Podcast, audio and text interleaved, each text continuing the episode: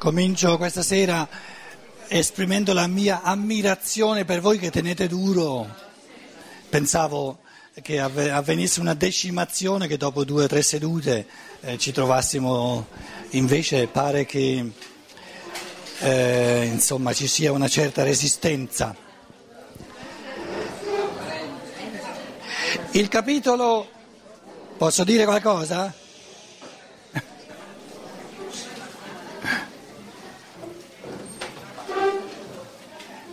Capitolo 18, I capitoli 18 e 19 sono la cattura, la passione e, e, cosa non da poco, la morte del Cristo.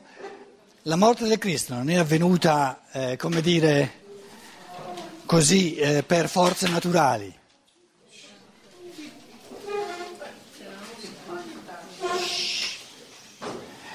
La morte del Cristo non è avvenuta per forze naturali diciamo in italiano così un po' alla buona, che, che l'hanno fatto fuori, cosa che sappiamo, che conosciamo. La domanda che ci interessa, non tanto in quanto cristiani, in cristiani non è interessante l'importante è essere uomini, perché il, il fenomeno cristiano o è un'interpretazione convincente profonda dell'umano, e allora va bene, perché va bene con l'umano, oppure se lo tengano, capito? Quindi noi siamo esseri umani, non esseri cristiani. L'umano ce l'abbiamo tutti in comune, quindi si tratta sempre di interpretare l'umano.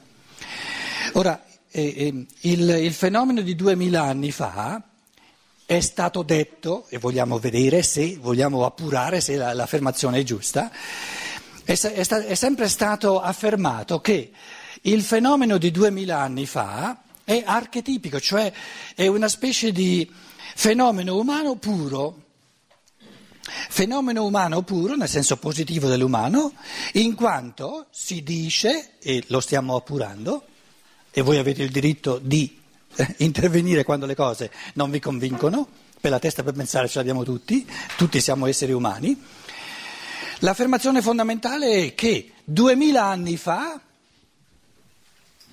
si è manifestato sulla faccia di questa terra, e ci siamo tutti sulla faccia di questa terra, sulla, sulla terra, l'esemplare dell'umano, il meglio dell'umano, dicono. Perché se non fosse andremmo a cercare il meglio che c'è. Cosa vuol dire il meglio dell'umano? Qui è già faccenda di interpretazione, bisogna già cominciare a interpretare qual, cos'è il meglio dell'umano. Il meglio dell'umano, io ho riassunto così, ma non è che sono io a dirlo, eh, insomma più o meno mi avete dato ragione, che le dimensioni dell'umano sono fondamentalmente due. Una che chiamiamo il pensiero, però usate tranquillamente altre parole, non si tratta di, di parole, no?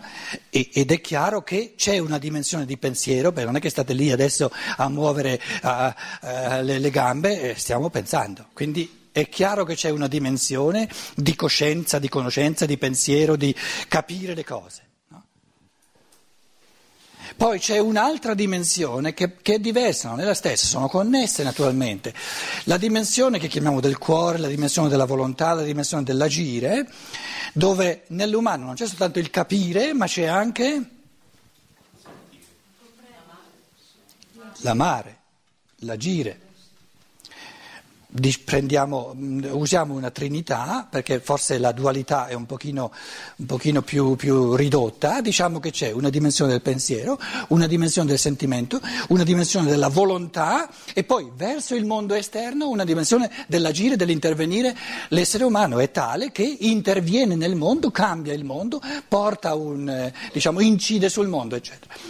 Fin qui siamo d'accordo, inutile che mi viene da dire che non è vero se no non sareste, non sareste esseri umani. L'affermazione che viene fatta e adesso dove i nodi vengono al pettine, per quando lo catturano e lo stanno, lo stanno per, per, mandare a morte, che poi lo fanno fuori, eh, eh, devono trovare il motivo per farlo fuori. Quindi devono venire al, al, al nocciolo della questione. No, tu qui non ci vai bene. E quindi per dire noi ti eliminiamo devono, devono affrontare eh, diciamo, non aspetti eh, diciamo, collaterali dell'umano, ma proprio la sostanza. E dove, dove, viene ucciso, se è vero che eh, il Cristo è l'archetipo dell'umano, il meglio dell'umano, le forze che lo uccidono sono altrettanto archetipiche. Ora, cos'è il meglio dell'umano? Il fenomeno umano primigenio, la pienezza del pensare, la pienezza del sentire dell'amore e la pienezza delle forze volitive. Pienezza del pensare, il meglio del pensare, il più umano del pensare. Sì, è bello, è facile dirlo, ma cominciamo a diventare più concreti. Quale pensiero è più umano? Quello che si recepisce o quello che si pensa in proprio?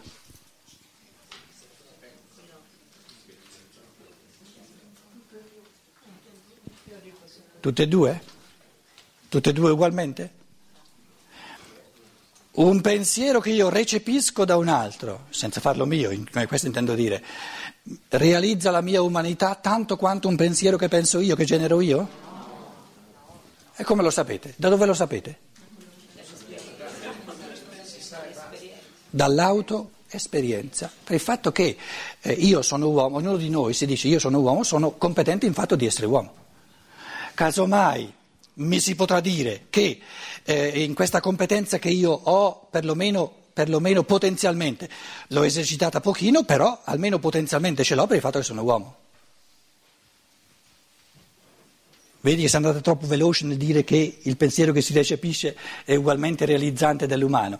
Il pensiero che io recepisco realizza l'umano soltanto se è recepito in partenza, però poi lo faccio mio, allora non è più recepito. Perché un pensiero che faccio mio realizza l'umano più che non un pensiero che io recepisco senza farlo mio?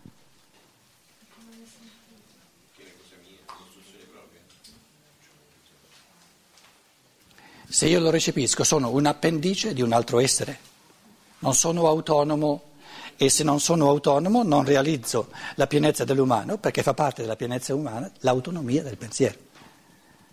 Un pensiero non autonomo non è pensiero è dogma, è, come l'abbiamo chiamata prima, ideologia, non pensiero. Quindi è nella natura del pensiero di generarsi dal di dentro, di illuminarsi dal di dentro. Sì, capisco, sono io a capire, gestisco io questo pensiero. Nell'origine può, può, può, può, darsi che io lo, lo, lo, l'origine mi può venire da un libro che, che, leggo, mi può venire da un altro che parla, però ehm, L'essere umano in quanto pensante vuole assimilare, far suo e poi quando l'ha fatto suo lo rende di nuovo, con parole sue eccetera, si vede subito se l'ha capito o no. Quando una persona parla si vede subito se è farina del suo sacco o no, lo si capisce subito se uno ha un minimo di pensare. Quindi se il Cristo è il fenomeno primigenio dell'umano, in chiave di pensiero, deve presentarci, deve presentarsi come sorgente di pensiero. Logos. Il logos cos'è?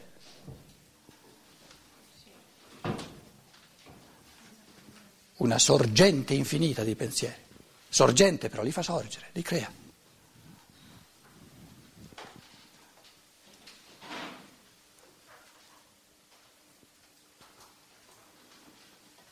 I pensieri che Dante ha pensato eh, architettando la Divina Commedia, da chi, li ha, da chi li ha presi?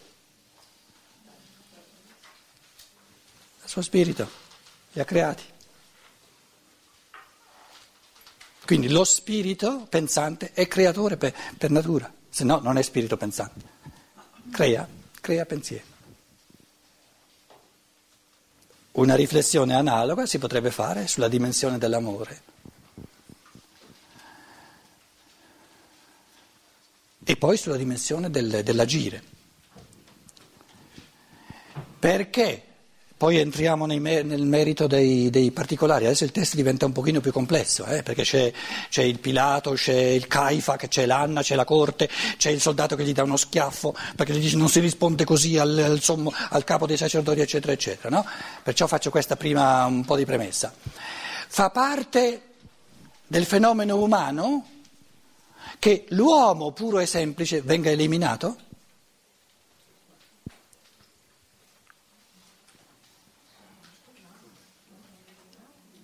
Eh, è stato ammazzato. È stato ammazzato.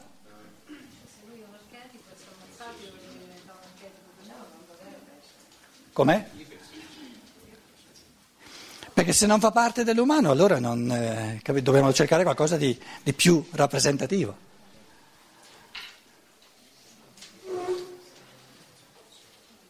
Fa parte dell'essenza dell'umano che l'individuo che diventa autonomo nel pensare, nel sentire, nel volere, deve essere, se è veramente autonomo, una minaccia assoluta per il gruppo, per l'anima di gruppo, che poi sia l'anima di gruppo religiosa o l'anima di gruppo politica, l'anima di gruppo di popolo, il singolo, l'autonomia del singolo e la solidarietà di gruppo devono essere vissute come antagonismo assoluto, nel senso che non si può avere tutti e due, bisogna scegliere. Non si può servire due padroni, non si può servire all'anima di gruppo e quindi rendere più forte l'anima di gruppo, il potere. Servire l'anima di gruppo significa fagocitare l'individuo, quindi non si può avere contemporaneamente l'emergenza dell'individuo.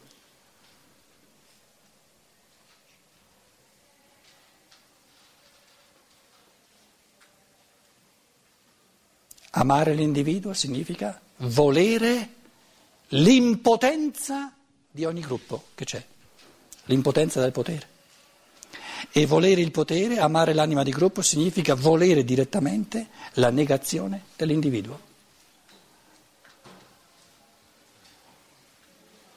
E chi pensa di, avere, di poter avere tutti e due vive nell'illusione e non si accorge che volendo avere tutte e due manda a ramengo la sacralità dell'individuo e di fatti si rende eh, ricattabile dai poteri di gruppo. L'anima di gruppo come si esprime? In due matrici fondamentali. Si esprime come anima di gruppo di potere temporale, potere politico, Pilato con i suoi soldati, l'ordine politico costituito. Poi c'è un altro tipo di anima di gruppo che non, è, non agisce in nome della legge sulla scena di questo mondo. C'è un'anima di gruppo che, dire, ha la pretesa di agire in nome del mondo spirituale e questo tipo di anima di gruppo, questo tipo di potere che vuole gestire il potere sugli esseri umani e che vuole rifarsi alla, alla realtà religiosa, si chiama Chiesa, si chiama la religione.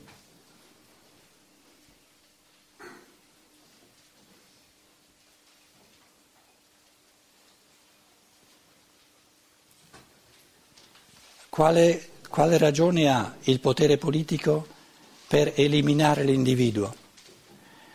L'individuo, l'autonomia dell'individuo è sovversiva per natura. Questa è l'argomentazione. Perché dice la sottomissione alla legge stabilita, la legge politica, la legge giuridica se volete, no? e la libertà dell'individuo non possono andare insieme. Quindi l'autonomia dell'individuo dal potere politico costituito è visto come elemento per natura sovversivo. Altrimenti non troverebbe la giustificazione per eliminare l'individuo libero. E ragioni per dimostrare che l'autonomia del singolo è sovversiva ci sono, perché in una società, in una comunanza umana dove l'individuo è sacro, c'è molta più confusione, il sociale, la convivenza umana diventa molto più difficile, ci sono per natura molti più problemi da risolvere. E questo difficile, questo, questa problematicità viene bollata dal potere costituito come qualcosa di negativo. In altre parole, positivo è l'ordine. Che poi questo ordine sia il cimitero, non gli importa. L'ordine è positivo. Dove c'è ordine, lì le cose stanno a posto. Dove l'individuo è sacro nella sua autonomia, c'è un'altra affermazione, sentitela bene però, eh?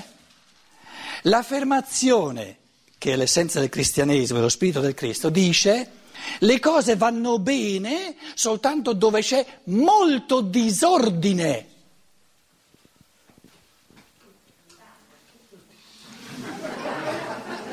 Che ha detto? Che ha detto?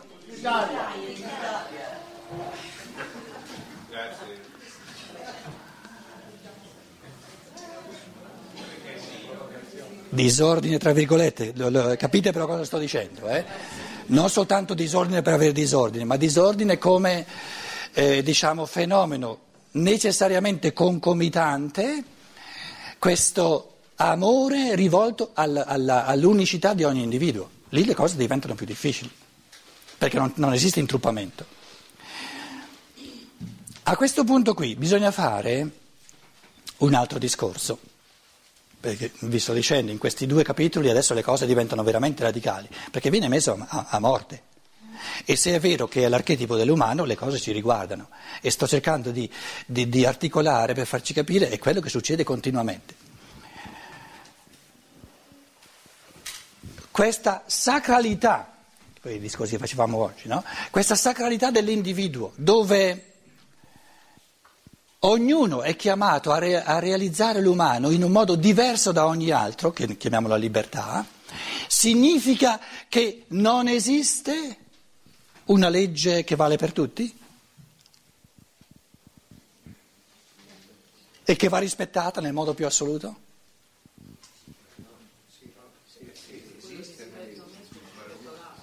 Un'evoluzione umana senza leggi, senza, senza diciamo, eh, eh, accordi validi per tutti non è possibile.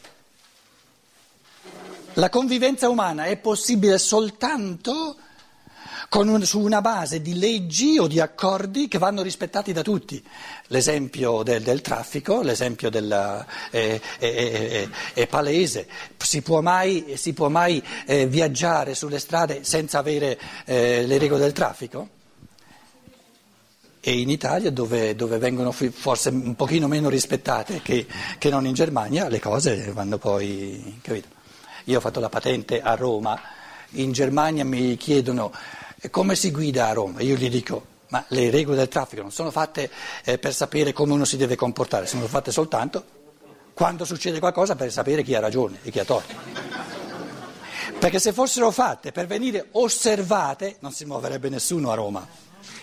Ci metteresti sette ore a passare da una parte all'altra della città.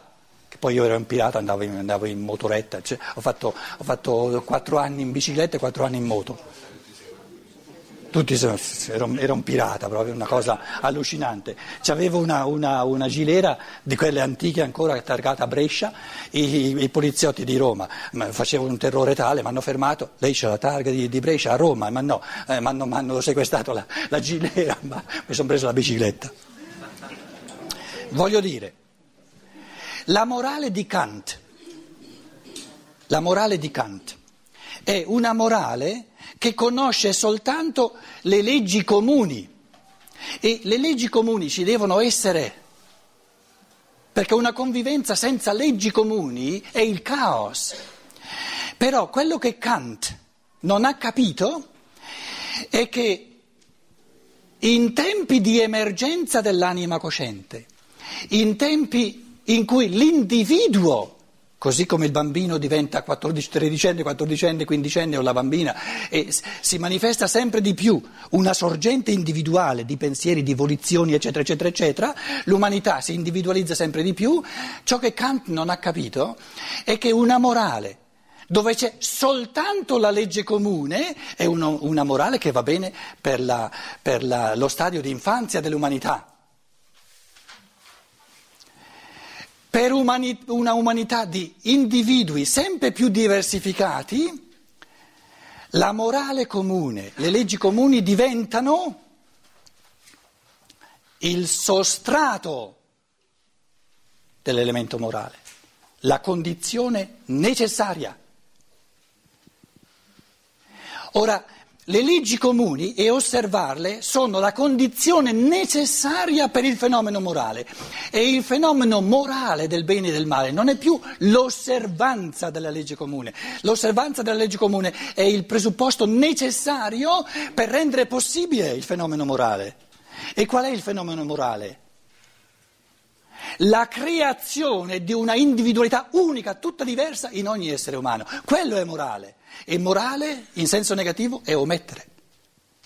Quindi tutta la morale di Kant è il presupposto, è il fondamento, diciamo, il presupposto, la condizio, la condizio sine qua non della moralità, ma non la moralità come tale.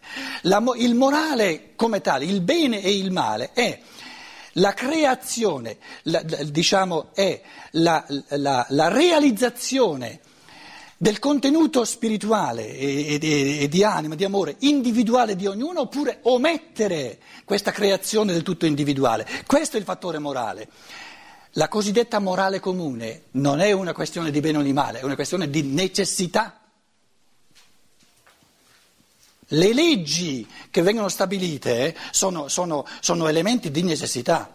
Se, tu, se, noi vogliamo dare a ognuno la possibilità di creare ciò che è individuale, bisogna creare questa base necessaria a tutti, alla quale ci si attiene, è sacra non perché rappresenta l'elemento morale, ma perché ne rappresenta il presupposto, la condizione necessaria perché possa emergere il morale.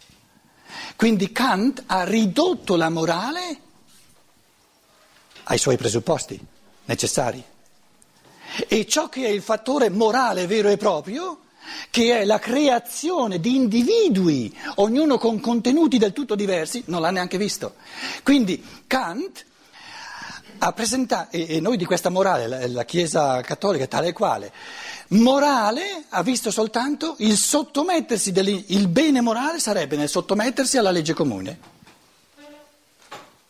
E io vi ho detto, questo è l'essenza dell'immoralismo, perché significa cancellare l'individuo.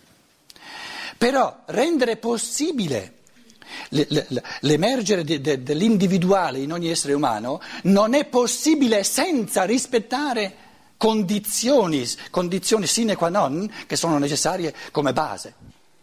Quindi il mio perorare per la moralità vista nell'individualismo etico, come lo chiama Stein, non significa che ci possiamo permettere di non osservare la legge comune che è la base necessaria. Significa che finora si è attribuito il bene e il male morale a ciò che non è neanche morale perché è il presupposto della moralità.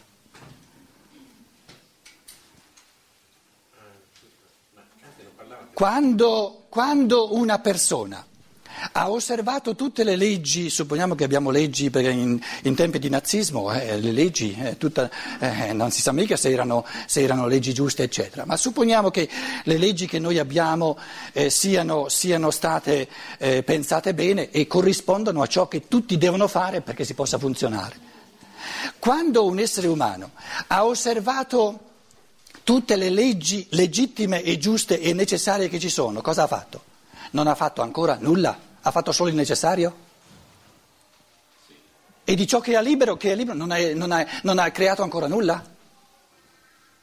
E una persona che fa soltanto ciò che è necessario è un essere di natura, perché anche gli animali fanno tutto, tutto e solo ciò che è necessario, ciò che è di determinismo di natura.